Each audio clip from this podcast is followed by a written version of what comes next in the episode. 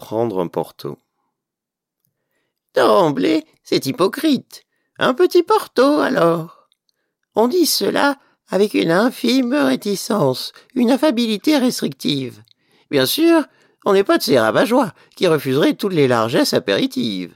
Mais le petit Porto, alors, tient davantage de la concession que de l'enthousiasme. On jouera sa partie, mais tout petit, euh, mezza voce, à furtive lampée. Un Porto, ça ne se boit pas, ça se sirote. C'est l'épaisseur veloutée qui est en cause, mais aussi la parcimonie affectée. Pendant que les autres se livrent à l'amertume triomphale et glaçonnée du whisky, du martini on fera dans la tiédeur vieille France, dans le fruité du jardin de curé, dans le sucré suranné, juste de quoi faire rosir des joues de demoiselles. Les deux hauts de Porto goulayent au fond de la bouteille noire.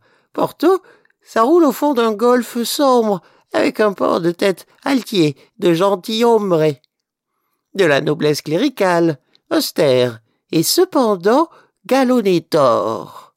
Mais dans le vert, il reste seulement l'idée du noir.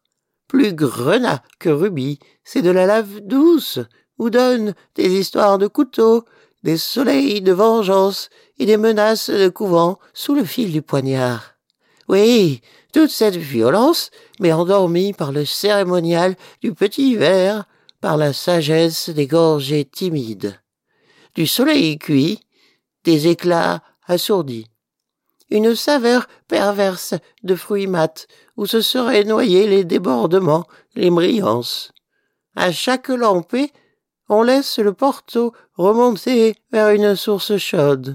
C'est un plaisir à l'envers qui s'épanouit à contretemps quand la sobriété se fait sournoise. À chaque coup de langue, en rouge et noir, monte plus fort le lourd velours.